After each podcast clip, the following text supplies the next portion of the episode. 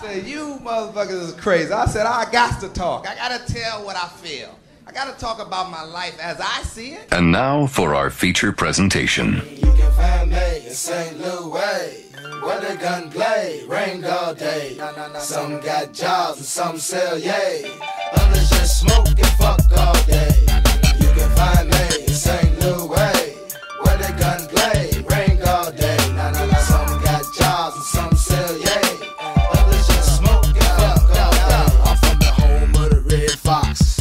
Entertainer, jetting off with Bryan Cox. I see you later, maybe not, cause I got something high. In the navigator, waiting on the parking lot. A bad boy on the ride, rougher than the locks. I keep them both cocked. Nina and Sabrina, now tell my boys, have you seen her? Have you seen her? Uh. Nine millimeter, making niggas believers. How about the two seater, the vocab, wife beater, Levi's, just from the cleaners. If it starts with a cuff, like fuck it, leave it to Beaver. Catch me in the Galleria, Plaza, Chesterfield.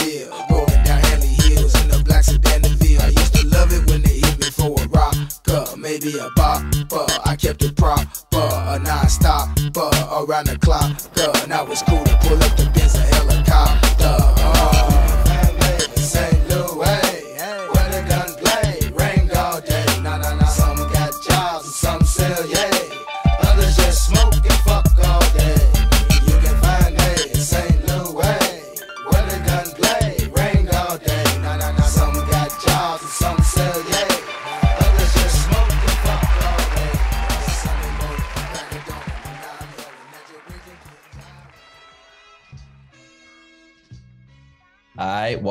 Welcome back to another episode of Life as I See It, the podcast. I'm your host, Jers, aka Life as I See It. Episode 159. I believe we call it this 159. Um, so episode 159, Gert in the building currently right now. Might be joined by uh, some of the other squad, but of course, shout out to uh, Rico Key, Bad Lungs, and C. Uh, make sure everybody listening, uh, if it's your first time or if it's you've been listening and you just haven't followed any directions, let this be the day that you uh, switch it up and subscribe to the pod, Apple, Spotify, wherever you listen to uh, your podcast, as well as check out our visual content on YouTube. Hit that like, hit that subscribe button there. Um, check out our con- uh, visual content on Patreon at patreon.com backslash life as I see it podcast. And uh, last but not least, of course, whenever you're looking for your smell goods, your candles for the crib, for the whip, or wherever, your office, um, or if you just want to give somebody, you know, holiday season is right around the corner. Make sure you get all of those products at Lux Collection luxcollectionllc.com. So, uh, this week, first and foremost, I'm gonna start with the fact that, um, you know, fresh back in town from out of town. Um, actually rocking with the homie Gert. We was out in um was out in St. Louis working. Um, my first time to the show me state. Um s- seemed like Gert decided to just show me everything. Showed me the whole the whole, you know what I mean, the whole gambit, if you will. Um, definitely was a good time. I mean, it's only a weekend trip, so you know, it's only so much you can see, but uh it definitely was a good time. Definitely a good vibe. Uh shout out to the Lou because I definitely fuck with St. Louis. Um, I could see myself going back, you know what I'm saying? It's it's it's definitely dope. Um, and shout out to the reason why we were out there because um, you know, y'all are gonna see uh we got we got a special guest episode coming uh with comedian Marcus Banks. Um, for those who may not be familiar, you'll we'll get into that, you know, once y'all and, and see the actual episode. Um, but he he he had a show with Haha Davis, he's on tour, um, and also a gentleman by the name of Blackberry, um, which is Haha Davis's brother. Dope show, funny show. Uh, they are on tour, as I already mentioned. So, you know, if y'all are interested, definitely make sure you get your tickets. Um, if they're in the city near you, definitely a nice night out. You know, take your lady or, or whoever, and and you know, have a good night of of laughter. So, shout out to all of them. Shout out to St. Louis. Shout out to Marcus Banks, like I said, and um, yeah, that's that on that. Now, as far real as quick, real Yeah. quick, you gotta uh in the love and spirit of St. Louis, let everybody know how you felt about St. Louis's emo pizza. well, you know, a lot of times they tell you, you know, start with love. right. Right. Okay. So, so I, I, I love my time in St. Louis. Is you know, I saw the arc. It was nice. It, it was it was great. It was awesome, right? Um, and talking to you know, not, not arc, the arch the arch Pardon, yeah the arch um and you know I, I just in speaking to st louis natives um they got to speaking about one of their famous pizza places now you know being from up top we do pizza be it new york be it new jersey um and some people would argue chicago i personally have never been so i can't speak for it but i just know being from where i'm from you know, it's a lot of Italians and we do pizza. So I love pizza. I can eat pizza any day of the week. And so speaking to one of the local natives of of St. Louis, they was telling me, uh, you know, I mentioned something about pizza at we were at a sports bar and uh, we were watching the game. And I asked the waitress if they had sold pizza. She said, no, they don't, but it's a place, you know, not too far where you can go. And I was like, okay, maybe I'll check that out. And one of the locals co-signed and you know he's telling me how how good it is this and the third he tried to clown you know new york pizza and, and, and talk about how it was extra greasy and it don't really you know it it, it, it stuff cheese be sliding off and, and all these things. Nah, that was a really good that was, it a, was really, a good joke. No nah, it was a it was a good joke. So just you know giving the listeners a little bit of uh description about what he said. And shout out to uh my bad money l uh, LK Midway, but he held up a napkin, napkin folded over, and he said, "Niggas just want to eat pizza that look like this."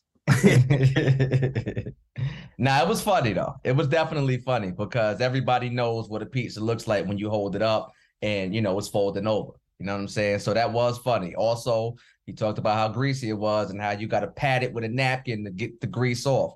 I personally have absolutely done that in life and more than twice. So, you know what I'm saying? Like, I get it. It was funny. So I'm like, okay, I'm out here. And I said, look, i am open to try it. I'm here.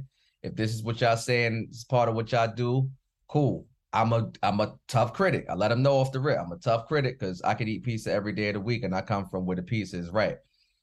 Nah, nah, nah. Go to this spot, go to this spot, go to this spot. Okay, cool. So from my understanding, it's a chain called Imo's, I M O S. Uh, and apparently, you know, I, I mean, you know, a chain they have they have places all over. So we didn't go to the place that was right near the the sports bar where we were, but uh, we went to a spot closer to where where Gert lives at. Okay, cool. We go to the spot. You know, uh, they don't sell slices, so you got to get a whole a whole pie. So I got the smallest little personal pan joint, and cool. Get to the crib, open up the box. I'm ready to dig in. And I took a bite. Listen, St. Louis, Louis, Louis. nah, Louis? Give his yeah. girl before you call him Lewis. Yeah, I gotta, I gotta address you as Lewis on this one. Listen, Lewis, y'all don't know about pizza. That pizza was terrible. Arguably the worst piece I've ever. It's probably the worst piece I've ever had in my life. I'm gonna be honest. It's probably the worst piece I've ever had in my life. So much so to where it's a thin crust, like I said, personal pan joint, and you know it's all. Uh, they they cut it up for you. So I take a little slice out. I just bite into it, and I'm like, "Yo, what the like? What is this? Like, yo, and girl, to tell you, I didn't even. I took one bite, literally. I didn't even go back, mind you. Spent my money, so I actually was mad. I actually was mad. I actually was like, "Damn, yo!" Like I really, literally wasted my money. It's not like I ate half of it and then was like, "Ah, it wasn't all of that," but I, I fight through it. Nah, I didn't want to ever allow my taste buds to experience that anymore. So, St. Louis, your city's dope. People are cool. Um, you know, you got some some nice little attractions, but uh as far as pizza is concerned, it's a no for me, dog. it's a no for me, dog. Yeah, the funny shit, right? If you ask somebody, if you tell somebody from St. Louis that, you know what they tell you? What? Yo, you just didn't go to the right one. You got to go to the one over here. Yeah, the, so, telling the same thing. it's a chain. The same ingredients. Nobody never says, "Yo, you went to the wrong Domino's. You got to right. go Domino's over here." got to go to the Domino's uptown, not downtown. It's either you like Domino's pizza or you don't. Correct. They talk about the location. Yo, nah, you got to go to the one the it's first the... one that ever made it. They got to like yo, dog, pizza's just trash. I'm sorry. It's not good. It's not good at all though. And I really wasn't even trying to like go crazy, but like truth is truth. This is my truth, ladies and gentlemen. What it, what, terrible. What, what was wrong with it? It it everything. It tastes like it tastes like it tastes like I don't know what that was, yo. The sauce wasn't right. It was like cardboard. It was like crackers and cardboard with like old tomato sauce that wasn't saucy, and the cheese was overdone. So the cheese didn't even blend into the what's supposed to be the breaded dough because it's remember it's like cardboard cookie crackers and old sauce with like dry cheese what did it look like? It looked like I don't know. Looks can be deceiving. So it, it looked like it didn't look the greatest. I'll say that too. It didn't look the greatest, but I didn't judge it off of that. I'm like, ah, I've, I've had some pizza that didn't look all of that. Like, you know what I'm saying? Like, I, I'm not going to judge it off of that. Um, you know, sometimes the Sicilian pizza they used to give us in school didn't look all that. Sometimes it looked too burnt when you bit in that joint, you was like, yeah, that's it. it didn't even give me it didn't even give me high school cafeteria lunch vibes. This the is bad. Cafeteria pizza Fridays is better than that. Way better. Way better. Like way better. Yo, it wasn't good, y'all. I'm sorry. And we're gonna clip this up because I don't want to run from it. Like, I want y'all to understand, like the city, I like your city. You know what I'm saying? I'll be back. I'll be back. You know what I'm saying? Shout out to y'all. But this piece of vibe, nah, it's not what y'all do. It's not what y'all do. So I'm not telling you to shut Imo's down. I'm just telling you to shut Imo's down. nah, I'm joking. Y'all, y'all just don't do pizza though. Y'all just don't do pizza. So I don't really want to hear y'all talk to me about pizza no more. I'm not listening. That's it. That's my my thorough review. um now, getting to the week's events or the weekend's events, current events, however you want to frame it. Um, we spoke on this podcast a few weeks ago about uh Aries Spears as it related to his comments towards Lizzo and his comments toward Lizzo just were disparaging in terms of how she looked, this, that, and the third. Uh, one of the things that or one of the points that I had brought up in that in that uh, context or in that pod was, well, when we speak about you know a person's weight, forget it, take it off of Lizzo. When you just speak about a person's weight and you speak about obesity in general, we all agree that that's not a healthy thing, right? And it's just interesting that you know Kanye West has been in the news um, once again for the last week or so, um, mainly because in Paris they had a fashion show. They had Fashion Week, and he had a White Lives Matter T-shirt on along with Candace Owens. So that had everybody talking about how, yeah, I normally rock. Hold on, listen. Get into any fashion, anything. He any... invited her. No, he invited her. Oh, he brought her with him. He invited her. Yeah, he invited her. Um, but you know, I, regardless of whatever, right? People have most, a lot of people have taken a position. Hey, I rock with Ye, but I'm not rocking with this. White Lives Matter is not the right thing, this, that, and the third, whatever, right? And we could talk about that, but what I want to speak about is the conversation that he had with Tucker Carlson. For those who don't know, Tucker Carlson is um he's a political analyst, if you will, on Fox News. He has his own show, and he sat down with him and did an interview. In that interview, he spoke Lizzo's name as it related to weight, her being the poster child for um, it being okay to uh, allow people to be overweight and not really speak about it in that context. Try to be sensitive to that, but not so sensitive to other things. And it's just interesting because for one, we said it first. So shout out to us. Y'all can go check that pod out. Um, it was about four or five pods ago. But the real question is why are we so infatuated with this conversation, right? You said you had some comments as it pertained to this. What's the infatuation with this topic? Is it Lizzo in particular? Is it like what what do you think it is? Because I'm confused. So I didn't see the interview all the way. I didn't see any of the interview. I'm not gonna say all the way, but the the sentiment I'm getting is that they're saying people like from what I heard, Kanye alluded to they want her to be fat and unhealthy. It, it was that was his sentiment. And when people use the I'm just tired of hearing people saying they like it's a boogeyman out there. Like who who, who who's they? Like I, have said this on here before, and I'm saying it again. Like I, I don't want to hear anything that they did, the government did. Like if like all of these are entities. Like say who you talking about, and if you can't say who you talking about, I don't want to talk about it really. You know, like we we gotta stop talking about they, the government. Yeah, young guru.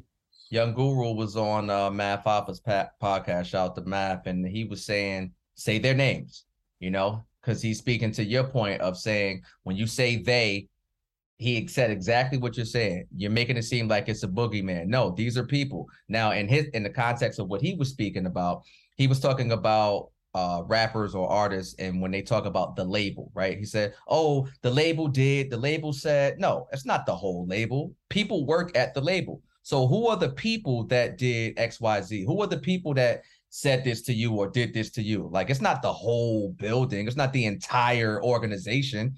There's a, a person, there's a man, there's a woman, you know, so say their names. So right.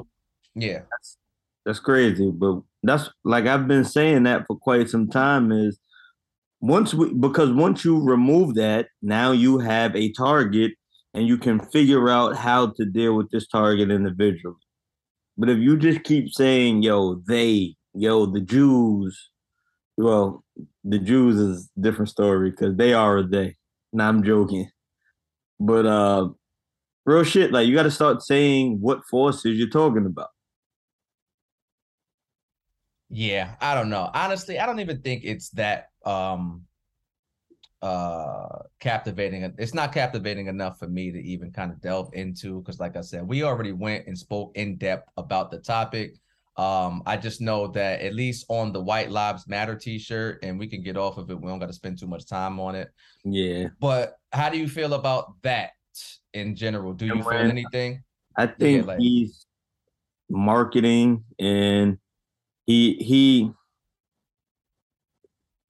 he's promoting shit like uh you know some people use the term rollout but it's marketing it's advertisement he knows if he could get you talking about him then it, it builds interest and, and that interest turns into revenue for him.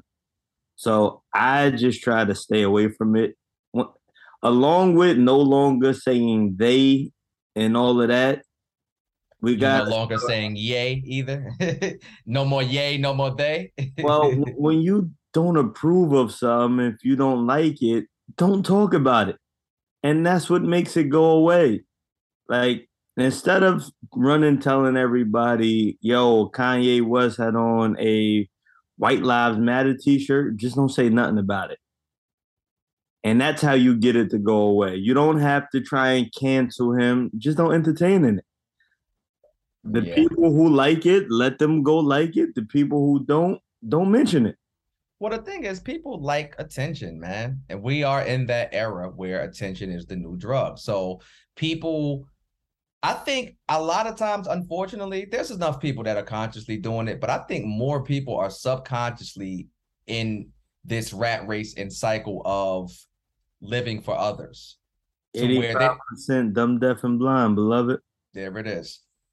There it is. You know what I'm saying? So out of that, it's the rat race, it's the cycle, it's the attention seeking, it's all of the things that go into the majority, which essentially have you operating as a robot, as a follower, as whatever you want to say, other than the individual, a sheep, sheeple. And you know, people have all type all types of words, phrases, whatever. But at the end of the day, like you said, you don't have to give power to these things because that's what helps perpetuate it and helps these narratives continue to live on. Um, and if you don't want to watch a movie, we we mentioned that on the Jeffrey Dahmer thing. Just don't click it. Yeah, and then you you you don't like it. Great, cool. So don't watch it and don't talk about it and don't tell other people how much you didn't like it and how much you don't want to watch it. And you know what I'm saying? Like you're wasting time, y'all. We ain't we don't we're not even in control of time. And I don't want to get too deep there, but like nobody even knows what's going on as far as time is concerned. So you shouldn't waste it with things that you don't like or want. That just don't make sense.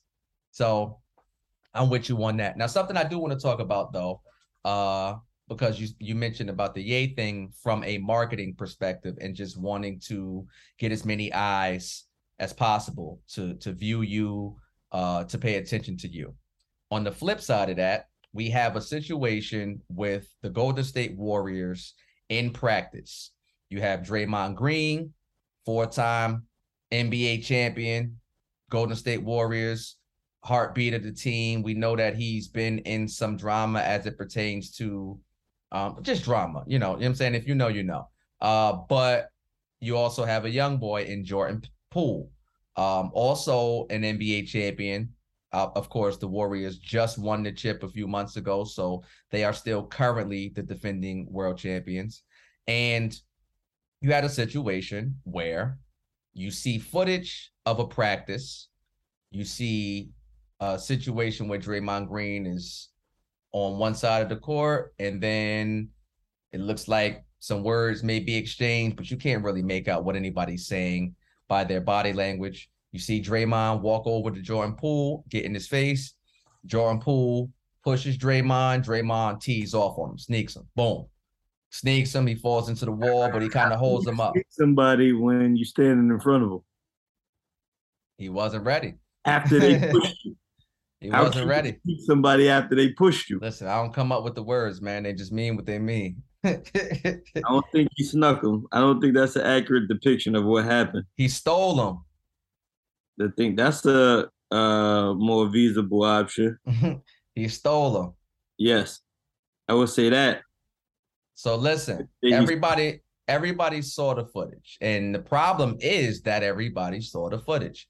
The narrative that's being created by many people in media, um, and even people that I've spoken to in person is Draymond Green is totally wrong. He shouldn't have done that. Um, and they've taken the position of Draymond looking like the bully, the veteran, over this young guy who's smaller than him and who's a lot younger. I don't take that same position.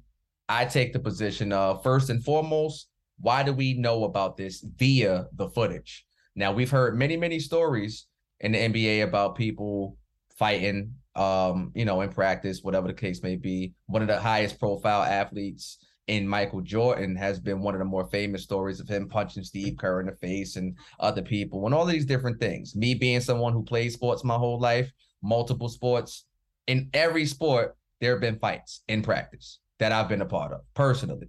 So these things happen. They don't just stop happening on a professional level. My problem with this situation is why do we see the footage? The footage was leaked by someone who's looked probably sitting in the stands or water boy, who knows? I don't know. But why do you think the footage was leaked? So that's the first question I got for you. Why do I think the footage was leaked? That's a pretty good question. Um, because somebody, it, it to me, I would say somebody. It, it would have had to have been somebody on the team. Uh, somebody who wanted to paint Draymond a certain way. I think the footage gets released to try and paint Draymond a certain way. Because I don't think anybody who's in a Golden State Warriors practice needs money from TMZ, right? So I don't think it's a financial motive because anybody who's up enough to make it to that practice, I don't think that they're doing shit for money. Yo, let's have a little fun with it and just guess about who leaked it. Like what like you think it was like an intern, somebody's girlfriend or boyfriend in the state? Well, pause, not boyfriend, but like who do you think was the person that actually leaked it? Because to your point, a lot of these individuals, they don't need the money, like the finances, at least if you're on the team. That they don't need the money to go sell it to TMZ and and make, you know, a couple thousand dollars off the video or whatever, whatever. So who do you think leaked it? I think it had to be someone told by Jordan. I think it had to be somebody told by Jordan Poole, maybe, or maybe a, a, assistant coach that's trying to get rid of Draymond, or you know somebody who's in the organization that don't like. uh I just said somebody told by Jordan Poole, but I don't think so. I, I didn't mean to say that. I'm saying somebody who, you know, I would say probably like an assistant coach, if I had to guess. The assistant coach that he be spazzing on all the time, that uh, you know, he trying to get a couple stripes up, or I know they ain't to get rid of him, but if I could get public opinion on my side, then maybe you know the team will let him go Then Somebody trying to get Draymond fired, put it like that somebody trying to get him fired may be true. I see them being only successful in having some momentum built behind the narrative of Draymond being a bad guy. There's some momentum now behind that narrative, whether it's right or wrong. Um, I think them, I think people seeing footage of someone acting in a violent manner, it triggers them to believe and sum you up to that particular event. And if you have other things in your history that are close to those types of things like you know he's gotten into it with several players throughout the course of his career. Um, he's looked at as an antagonist on the court so to speak. He gets in your head. Um, but that's a strategy. You know pat Beverley does the same thing in a different way but it's a strategy right? Um, i think it just supports that narrative of Draymond's a bad guy um, and i think that is the unfortunate part because again as a former athlete, we know that these things happen and they're very common. Not only do we know that on our level, whether it was high school, little league, or college, or whatever, but we also know that that it happens in the pros, football, basketball, baseball. It happens all of the time, and it happens in games. Football players fight on the field all the time. Basketball players get into it a little less than football players, and baseball players have a whole thing where they clear the benches. You know what I'm saying? Clear the dugout. It's a whole full blown brawl, right? So these types of things are not uncommon. But there's a difference between in the game and in practice too. Very, very much so. And I want to illustrate that if Draymond would have did that in a game, there's a problem with that. There's cameras on him. There's children at these games there's a whole bunch of reasons why um, there should be a zero tolerance for this at a game, but in practice is a different story. Practice is a betrayal of trust because this is the in-house stuff. This is the behind closed door stuff. I gave the example of there's a difference between you getting in a fight with your brother, your sibling, or your friend behind closed doors in the house, and then getting into a fight with said person out in public. Yeah, out at a game or yeah, out somewhere at the mall or something, and then y'all just start arguing and, and, and tee off on somebody and y'all start. Like there's a whole different situation. So the stakes are higher. The more there is more responsibility for you as a professional to have self-control during a game. But here's the thing which which people may not understand. Just to give context to what I'm saying, practice is the place where you try to figure things out to present in the game. So there's going to be, you know, lack of understanding. There's a whole bunch of information, emotion. There's a bunch of different things that happen in practice. You may be tasked with doing something outside of your normal role that's uncomfortable for you. It may, you know, make you insecure. There's a bunch of things that you have to figure out in practice. So this is why there's more leeway for emotions in practice is because you have to have all of this figured out by the game time. So we're not trying things if we're not, you know, challenging ourselves to be better. Um, we're not gonna put out a good product when we go to play. You know, so just kind of take that into consideration of this is where you're supposed to be able to get your mess ups out. And if we don't have privacy in that, it's like uh for a comedian working out jokes, right? They may get booze in a comedy club, working out material, but that don't mean they're gonna get booed when they bring that material to their special because you got to work the kinks out, and and and when, that's what practice. That's what practice is for. Practice is for working kinks out. Practice is not just for working kinks out as it pertains to running a specific play and making sure you execute that play. There's there's chemistry. You know what I'm saying? There's um a lot of different things that go into what it is that you're practicing. Because again, these are all behind closed doors situations again, I was I'm a musician, right? So when it came to like rehearsals or or different things like that, if we're in a band or whatever the case may be, you know how many times we went over a piece, we recorded uh not recorded, but rehearsed a song, and you know how many times our instructor stopped us, no, go back, do it again. Hey, the horns over here, make sure you do like we're not gonna do that when it's time for the performance and the show because people came to see one whole smooth thing and it's going to be done because we've done it. We've drilled it. We've drilled it. But you know how many times an instructor yells at one of the students and, and, and gets in their ass about something? Hey, you're not doing this. Or a vocal coach gets on, hey, you're flat, you're off, you're sharp. You're like, you get all of these things out. You may you may see this person as an animal if they're in their element in practice because they might be cursing, they might be doing all kind of sorts of things that you may deem to be unprofessional. But here is the place that we have created to be our safe haven and and we work all of these kinks out. Now you exposing it, you got the you got the footage floating around. Now two people are embarrassed because Jordan Poole is obviously embarrassed because he got bop.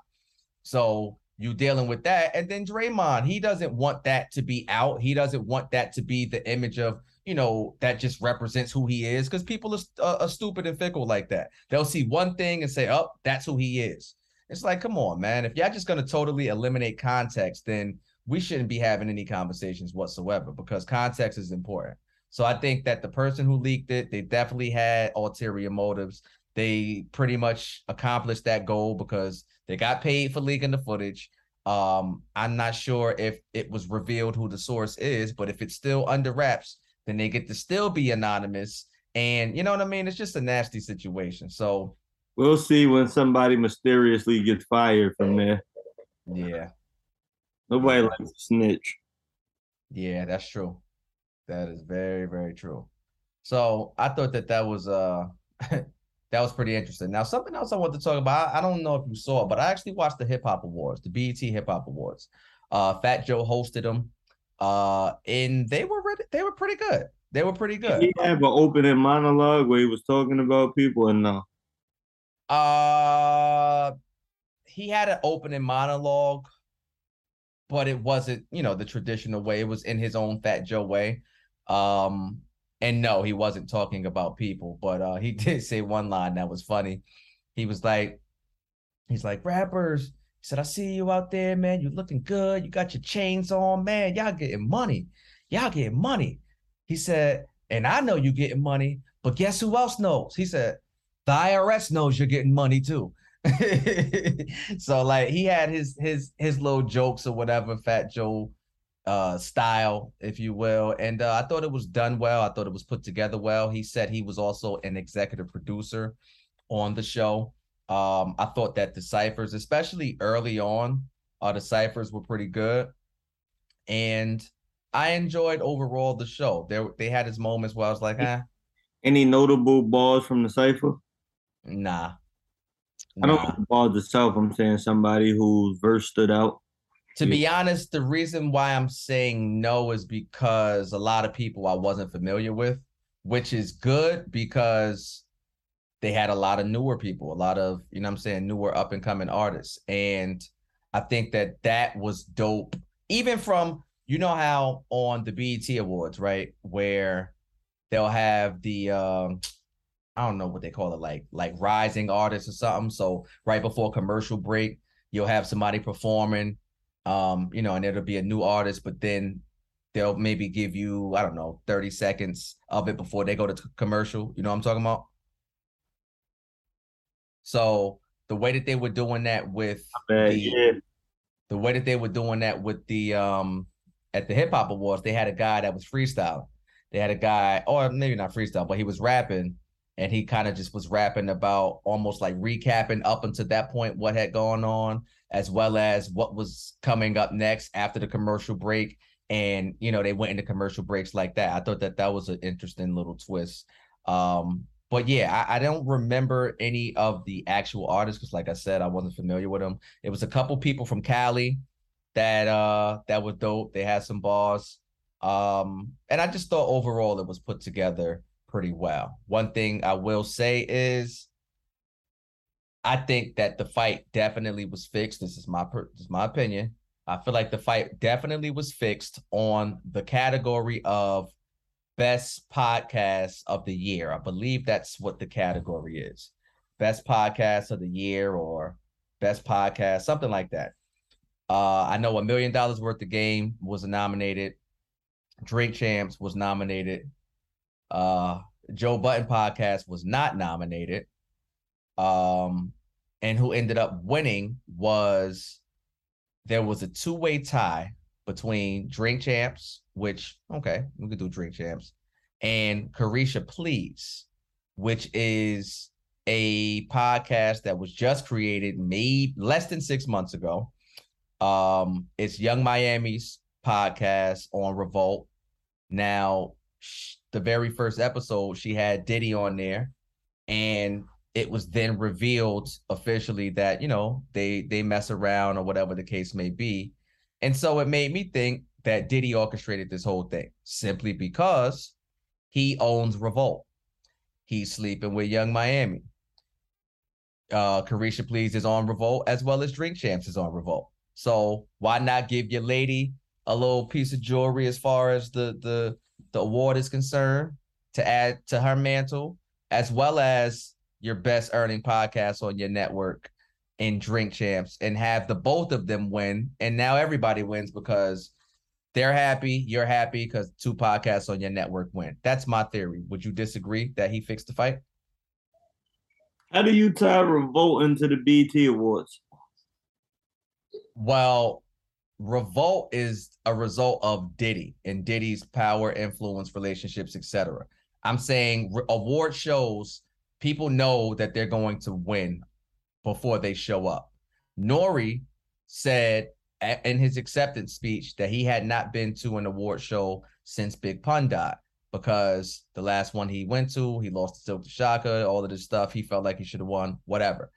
But he he may not have realized it, but in his acceptance speech, he said, "Yeah, so um, I you know the next award show that I came to was this one, and I knew you know um, you know basically he he basically alluded to the fact that he knew he was going to win, and that's the only reason why he showed up. So if you know you're going to win beforehand, then how are we having a tie?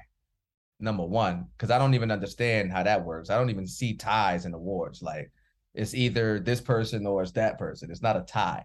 So it's a very weird coincidence to me that Diddy is who Diddy is.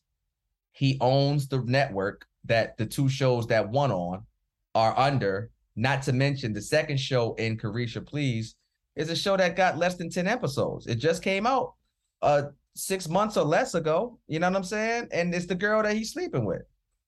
I think the fight got to be fixed. So it may not necessarily be that Revolt is in business with BET, but Diddy's influence and power and reach and his relationships, that certainly you gotta, you know, take that into consideration when you're thinking about some of these power plays behind the scenes. So that's why I get that from.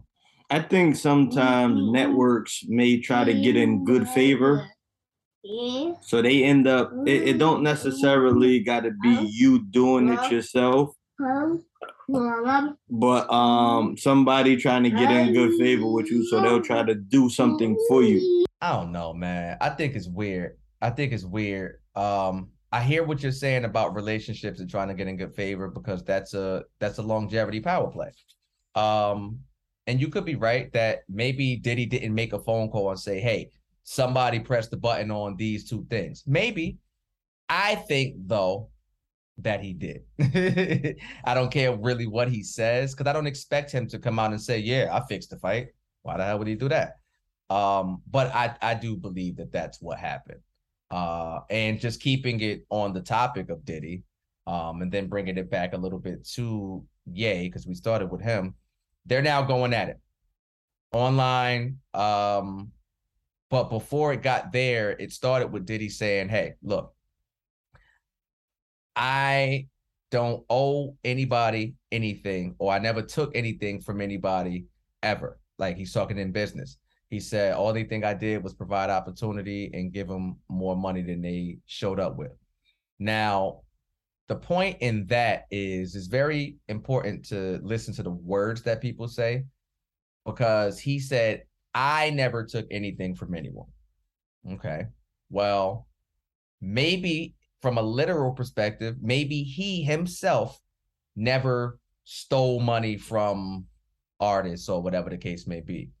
It doesn't necessarily mean that he didn't uh, draft up contracts that have certain language in it that would be unfavorable for the artist. And in them signing it, it then puts me in more of a position of uh, or more of an advantage.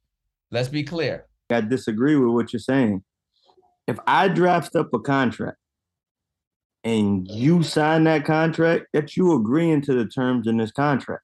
Right. So there's nothing wrong that I did on my part because it's on you to say no. Right. This is not a good contract. I don't want this contract. If you sign the contract, that you saying I'm okay with the terms and agreement of this. Right. I do think that Diddy, um, when he says for the, the, the topic of Mase, right? He was on the Breakfast Club. He did an interview with the Breakfast Club, and they asked him about Mase because Mase been going around saying that you know he want Diddy to make stuff right. Um, he he he took money or he stole money, whatever. Diddy's like, yo, he's like, I did one album with this guy. How much money does he expect from me? Like, how much do y'all think that I'm supposed to owe him? I did one but, album. And and with him saying that, I'm gonna cut you, but and and first of all, I thought it was two albums, Harlem World and Double Up.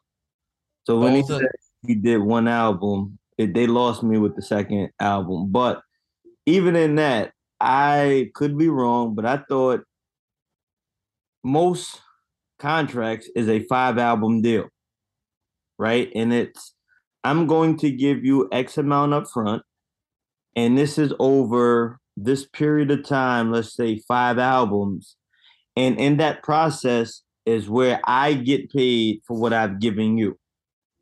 Right? It's not you make one album and everything I got I'm paid back. It's spread out over a five year period. And this is just my understanding. I'm open to being wrong about this. I just my understanding is get money up front, five uh, album deal, and what you bring back off these albums determine how we settle up on the back end. Where you see artists like Drake, um, who 50 Cent, um, probably Nicki Minaj, who overperform their contracts. They don't you don't really see them talking about the label owes me XYZ. And I don't well, mean except don't. Lil Wayne. I, I, didn't mention Lil Wayne. You didn't? Oh, okay. I didn't mention Lil Wayne. Um, and I, I, I always go back to what Lil Wayne said. When everybody was leaving cash money, Lil Wayne came out and said, I don't care how much uh Birdman is giving me. He's giving me more than I would be making without him. So I'm okay with it if he is robbing me. The reason why I bring that up is because at however old he was at the time 21, 22, whatever that age is, you're open to feeling that way. Now, as you get older, you get more information, your life priorities change, things of that nature. You start looking at that contract that you signed at 21 differently than you would at whatever age 25, 36, 40, whatever. And and that space, you want it to just poof and be over with. And that's not how contracts work. So we need to really start, you know, emphasizing when you go to sign a contract, think about what that contract would look like 10 years from now, not in a moment. Because there's some people who would give their life literally to be hot for however long. Right. So I, I just look at both sides of I'm not on either side of the argument, but I do understand what that looks like from both sides of the fence. Yeah, it's uh it's interesting. It's interesting. You have to be able to look at it from both sides, but then again, you also have to take into consideration how old these individuals were when they initially signed. So again, Mase was young, very young, maybe a teenager, maybe just 20, no more than 22. You don't know nothing at no 22. You know what I'm saying? So it's like him signing whatever it is that he signed. I don't know the ins and outs of the business. I don't know what it means and how favorable or unfavorable the deal was. All I do know is at this point in time, he is going around saying that did he rob him, he took this from him, and Diddy saying he's back outside, he's clearing his name, and he's ready for anybody to get whatever money that they believe that they're owed if they could produce some sort of evidence saying that, yes, you owe so, me this. Here's the thing then, right? And I'm asking your uh, perspective. If he said that about Mase, should Mase now show the receipts and, you know, make him honor his word? Or you know, th- does that whole wait if Mase doesn't go that route and show the receipts, is he? Do you feel like he's bluffing or, you know, he's? I lying? think it's. I think it's Mase's job to prove what it is that he's saying. Never mind showing receipts on Instagram, right? Because maybe that works in the court of public opinion, but Diddy's about business, and you know you got to handle these things in the court of law. So if you can provide proof, absolutely. I want to, I just want it to be made right. I want it to be made right. Now, whether that means they have a conversation behind closed doors and Mase provides the information or whatever that he has to him saying, look, hey, look, this is the proof. You owe me da da da da. And if Diddy is like, oh, damn, okay, you know what? Boom. Because Diddy said, yo, if anybody can do that, you got your money in within 24 hours. Like, no, no questions asked. So I think it's necessary to have a conversation. start there. Because if you're doing all of this internet back and forth, he said, she said sort of thing, and you're trying to paint someone out to be a certain way, that's just bad energy from the rip. And you're not going to attack someone and then get mad when they're defending themselves. You know what I'm saying? So I think that it's worth the conversation. And however that conversation goes will determine, you know, where it goes from there. But I absolutely think that it is his job and his obligation, his duty to prove that he could do all of these things or that he owes him all of these, these things and his money. Um you feel different? I think he feels like his only way is to fight him in the court of public opinion. And um I don't think that makes sense. Nah. Well, also in the court of public opinion, or just let's say the court of public interest. um Kanye's leaking everybody's text messages, and he's been doing it. He ain't just started doing it last week. I would just stop texting the man, okay? Don't text him, call him. Because anytime you text Kanye West, he's going to you then open yourself up for that text thread to be exposed via his Instagram account. He's been doing it since he's been going back and forth with Pete Davidson over his wife Kim Kardashian. Now, But he said he was a gangster rapper and he back outside. he, he said he used the backpack niggas. Kanye is not no tough nigga ever. He was never a gangster anything. nah, and that's okay. Like not being gangster doesn't mean that you soft. It just means you're not gangster. Like, you know what I'm saying? Not being gangster and saying you gangster is a stupid. Yeah, just accept who you are. Yeah. Yeah. Um, so he's leaking everything. He leaked the text thread and text message exchange between him and Diddy. Diddy was on the Breakfast Club, as I mentioned, saying how much he supported Ye and how much he wanted to empower Ye by creating these t-shirts that led lended to the idea of, hey, let's back Ye, let's support Ye. Diddy said he was the first person, I forget whatever the award was, but he said he was the first person to win this, excuse me, the first black person to win this prestigious award in fashion when he was doing Sean John. First black person ever to cross over and actually win this particular award. And it's like one of the highest awards you can, maybe like the Grammys of fashion, something like that, right? He said, of course, music is, you know, his his passion. And, you know, he's kind of been doing branding with Ciroc and all of these other different things, De Leon, um, where he stepped away from the music and he stepped away from the fashion. He said in the interim, when he was away from doing fashion, Kanye stepped up and essentially took his place and has been holding it down uh forever, however long he's been holding it down. And he said, so um he salutes Ye because he understands firsthand how difficult it is to navigate in those uh those fashion in that fashion world. He says so he wanted to make these t-shirts that kind of you know lend it lend it to the idea of hey let's support Ye, let's back Ye, whatever. He said, but as soon as he was ready to drop the t-shirts, Ye dropped his own t-shirts and you know, like I said, him and Candace Owens was in Paris Fashion Week with White Lives Matter shirts on. So Diddy spoke out and said he didn't he didn't agree with the shirts because he felt it's important and feels it's important for black people to stick together and stand together in this time and not kind of um, support any other ideology out uh, or or anything that can come in the midst of keeping us strong because you know strength is in numbers and we're stronger together. That was essentially his sentiment. Ye then exposed the text thread between him and Diddy.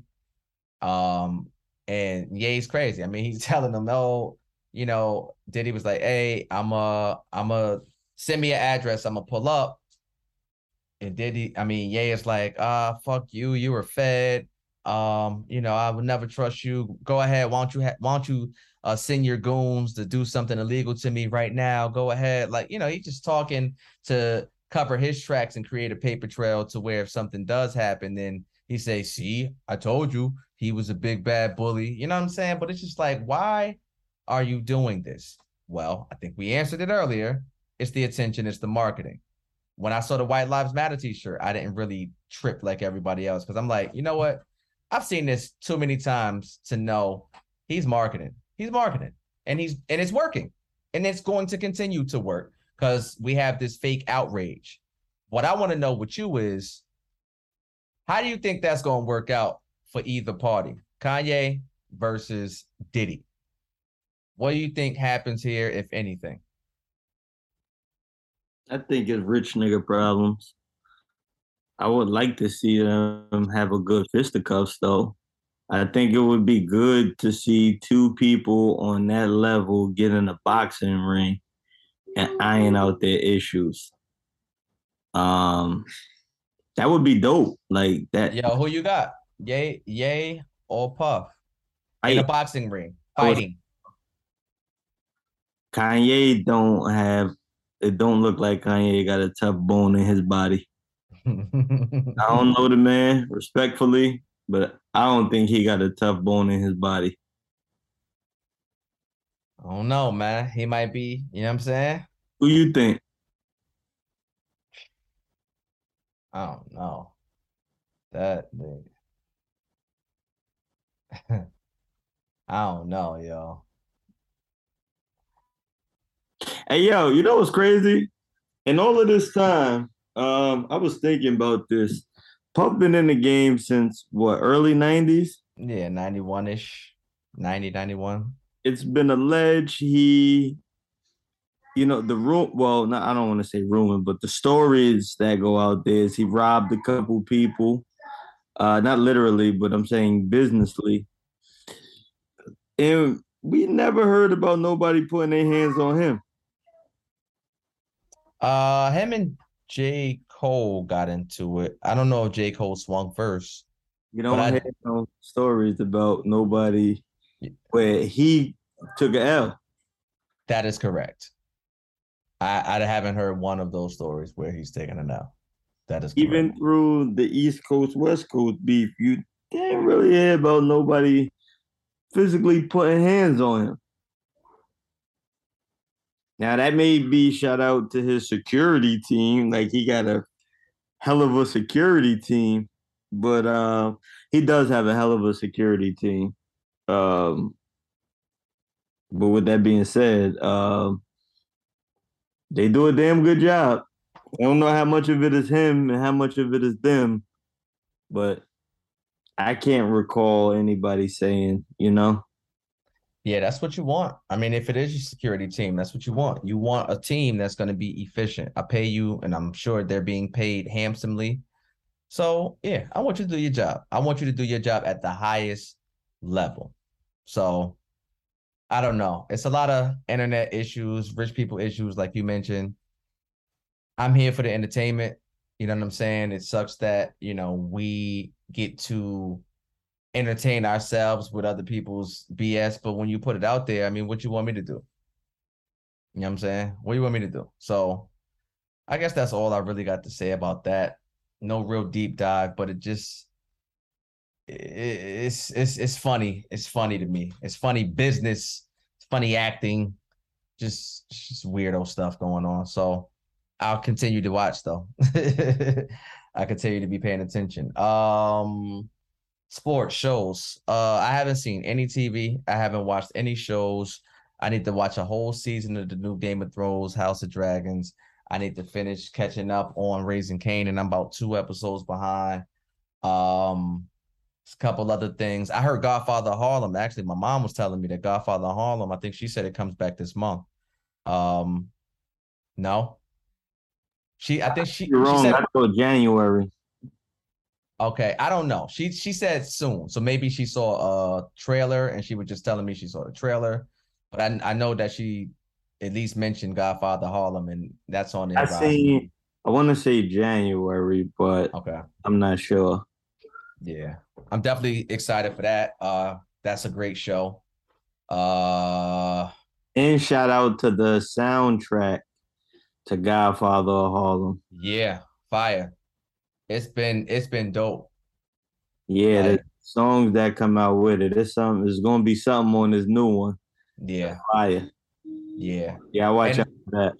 Shout out to Swizz though, because you know, I know that him and Tim kind of took a little bit of a hit with Verzuz as it pertained to the business side of things, uh, because they're going through issues with Triller and there's issues with you know payment and so and so saying they didn't get paid or this artist or whatever.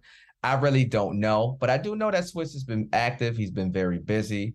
And just watching the maturity of a Swizz Beatz, a Timberland, these elder statesmen in the game who um who we grew up on a lot of their beats and their music, it's really dope for me as a fan and as a participant in the culture, um, as a resident of the culture. I think that it's definitely dope for me to watch some of our elder statesmen make certain pivots and moves and see how they age in this game. Because come August, 50 will uh 50. Um, hip hop will be 50 years old. Now, that means it ain't that old. you know what I'm saying? It ain't that old. So to watch people age, it's not just your Jay-Z's and your Diddy's, but you, we can't forget about your Swizz Beatz and your Timberlands and those other artists and and and people who really help shape the culture and shape our lives, shape the shape the soundtrack to our lives. I, I really enjoy watching some of the some of the older guys, you know, kind of mature in this game and make pivots. So he's doing the soundtrack. And he's been doing the soundtrack of Godfather of Harlem. Harlem. Um, he obviously has the theme music song. Uh, it's really really dope. So shout out to him. Um, football wise, sports wise, uh, we mentioned a few weeks ago that the NFC East is the best division in football. That's not to be debated right now. Uh, you got the Eagles, that's five and zero. Oh. You got two teams in the Giants and the Cowboys, that's four and one. And then you got Washington, but every division got one team that's trash. But the three teams in our division have the two best records in the league. So you got to respect that. It's interesting to uh it will be interesting to see how these things play out in terms of the division. Uh for those who care, Dallas, you know, I got faith in my squad, but I know Philly fans going going just counter right back and say, yeah, but we ain't lost yet. So it's gonna be interesting. We play them this week. Um, and I ain't gonna put no money on this one. I'm gonna just watch it. I'm gonna just watch it because I'm honestly I don't know. And if I bet, I would just be betting with my heart. So I just want to kind of watch it, kind of pay attention and see how it goes. Um, but sports in general, like I mentioned, you got the World Series this month. You got ba- basketball returning. Uh, I actually just saw that Bronny, LeBron James' son, he just got a sponsor deal with Nike, and that's as a result of the NIL. The NIL is I'm gonna mess up what is what it actually stands for, but essentially, oh, name, image, and likeness. It allows college athletes or amateur athletes to make money off of their name, image, and likeness. I encourage everybody out there to check out Earn Your Leisure's podcast when they have an episode where they interview Deion Sanders, aka Prime. When they interview Prime, he speaks in depth about some of his reservations on the NIL. He said he's all four players getting paid. Obviously, he was an athlete, the greatest to do it at his position, so on and so forth. He said, but it gets tricky because how do you keep the team together, especially if it's not really based off name, image, and likeness? For example, he said, if you have a stipend where everybody gets five grand a month or whatever the case may be, he said, okay, now everybody's getting money. He said, do I have the do I have the power to take that money away? Because what happens is the hunger isn't there any longer. You got a guy that's coming in that's making more than you. He might resent that guy. So now he might try to hurt him in practice. You know what I'm saying? He might not hold hold him down in practice the same way uh, that he maybe would have had we all been on the same playing field. You got a guy who making a half a million dollars. How do they deal with that in the NFL? it's not the NFL. These are amateurs, which is what he was saying. But hold on now. But I want to focus on this because the thing about it is because it's such a new thing, you have to think about all of these different variables and how you are going to prepare to prepare for them, right? Like, Man, like you prepare the same way they do in the NFL. The nah, NFL has the same exact issue. Nah, I think it's different because everybody's everybody is not going to go to the next level. First of all, so again, if you're not even going to go to the next level, well, does that mean you don't deserve any money? How do you? What are you basing this off of? I don't understand what you're saying. You're saying how do you deal with people making different amounts of money, right? Or how do you deal with the, the divvying up the money in general? Because everybody's not anything go. Everybody no, goes me, out and gets their own sponsorships. No, but this is what he's saying. This is not what's happening, and this is not the case. He said the way that it's set up right now is not what it's supposed to be in theory. The way that it's set up right now is basically all of the boosters of these alumni schools, they all got a pot, right? They throw in money in the pot and they say, we got $3 million to disperse, right? All right, we're gonna give y'all half a million. We're gonna give y'all this much. We're gonna give y'all this much. And now y'all bust that down however y'all see fit. But that's not really speaking to a person making money off of their name, image, and likeness. That's just you having a pot and spreading it out and distributing it. It's supposed to be you are earning these sponsorships based on your name, your image, your likeness. That's not what's going on. So he's saying the whole concept from the rip is all out of whack. No, And- I don't get what you're saying. The boosters and the players going to get their own bag is two different things, right? But Like, the players are not getting their own bag, is what what he's trying to what he's trying oh, to speak yes, of. they are. And even if they're not, let's just say they're not going with what you're saying, the boosters, right? Why? How like Yeah. the NFL again has the same problem. You have No. people making different amounts of money. Why? It's different. Yo, you watch the episode because I I'm obviously not explaining it the way that he did, and I don't want to uh misstate it any more than I may have already done. But the way that he explains it, it makes very perfect sense. He breaks it down. It's not he it's not you know hard to understand. He really does break it down. Sounds he helped like me see it a different way. Speaking to a not fair system. What a flawed, is a flawed system from the rip that's supposed to be better and beneficial for the for the kids, but it's actually going to But it's not mess up. supposed to be better and beneficial for the kids. It's supposed to be better and beneficial for the star athletes. Like it, it's not for everybody to be okay. Where when you're talking about uh, these athletes making money, the athletes been getting money, right? The people who are going to the next level been getting paid under the table. Now they're just doing it above the table, and so much so that they're allowing you to go get your own bag. But the if you take the money out of it, the unfair treatment is still unfair treatment, and it's still the same thing that they've been dealing with the whole time, right? Like if you, let's say Kyrie in college, you're not going to class, but the other players on your team, they got to go to class. If you you're not playing in the games, like the unfair treatment, I I, I don't think. Um, Well, well, they I mean, with that particular example, they've kind of nipped that in the bud a little bit in terms of, like, say for instance, 80s and 90s, way easier to essentially do nothing and just get by just because you were the athlete. With they started adding in clearinghouse and GPA requirements and all of those different things, they've made they've made it a lot harder to be able to do nothing and just play. They have. You're It's talking not- about football or basketball? Because Talking about college sports. that's not true. It is true. The star athlete is still a star athlete. But that- don't wanna go to but- but- class, But what I'm saying you to you is teachers teachers ain't teachers ain't just giving you the pass just because you're the star Don't- quarterback. I don't need to pass the class. I'm only here for basketball season, and then I'm going to the league next year. But your G, you have to have a certain GPA is what I'm saying. And a lot of times don't come out until like it, it, it is. that's not the way that it works, girl. I'm trying to tell you. I'm trying to tell you. Just trust me. tripping, beloved. No, I know what I'm saying.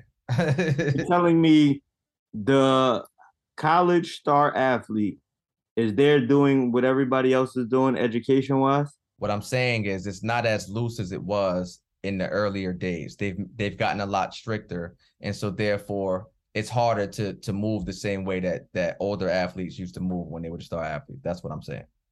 And I'm telling you, I strongly disagree. It's not a matter of disagreeing because I know that it's different and it's harder. That's what I'm telling you. Changing it from I disagree to you're wrong. You are wrong. That's what I'm trying to tell you. nigga's crazy. Um, but anyway, um, like I said, um, be on the lookout for the interview with Marcus Banks. Great interview. Um, me and Gert did that out in St. Louis. Um, and I really can't wait for y'all to hear it. I really can't wait for y'all to watch it. So, uh, what I will say is, of course, as always, when we give you the content, that's our job. That's our job. We're gonna do our job, but make sure that y'all doing your job and make sure everybody out there is telling a friend to tell a friend. And until next time, everything Rico. If I could turn back the hands of time, I'd probably spark a few blunts and reason with Bob Marley. Getting wild stone with P, we sipping Polly. Curse my girl out tomorrow, I'm sorry. We do it Chris Farley, red cams on dollies. Capture this moment of life on chronic. Stress type drown me, shout the growers that supply me. Amsterdam, great area, you can find me. On that ghost OG, I'm looking Gandhi. Take a bong rip, take a sip put of Dasani. Uh. Warm cookies from insomnia. Uh. Niggas blatantly steal my swag, try to round me up. My time is now, your time is up. Sat with Spike Lee, I had an hour lunch. Once the movie shit go, that's the power punch. Knocking niggas out like the sour, bruh. If I could turn back the hands of time, I'd probably spark a few blunts and reason with Bob Marley. Getting wild stone with Pete, we sipping Polly. Curse my girl out tomorrow, I'm sorry. I'm sorry, I'm sorry. Tomorrow, I'm sorry. I'm sorry, I'm sorry. I could turn back the hands of time, I'd probably spark a few blunts. Rico music, Rico music, Rico music.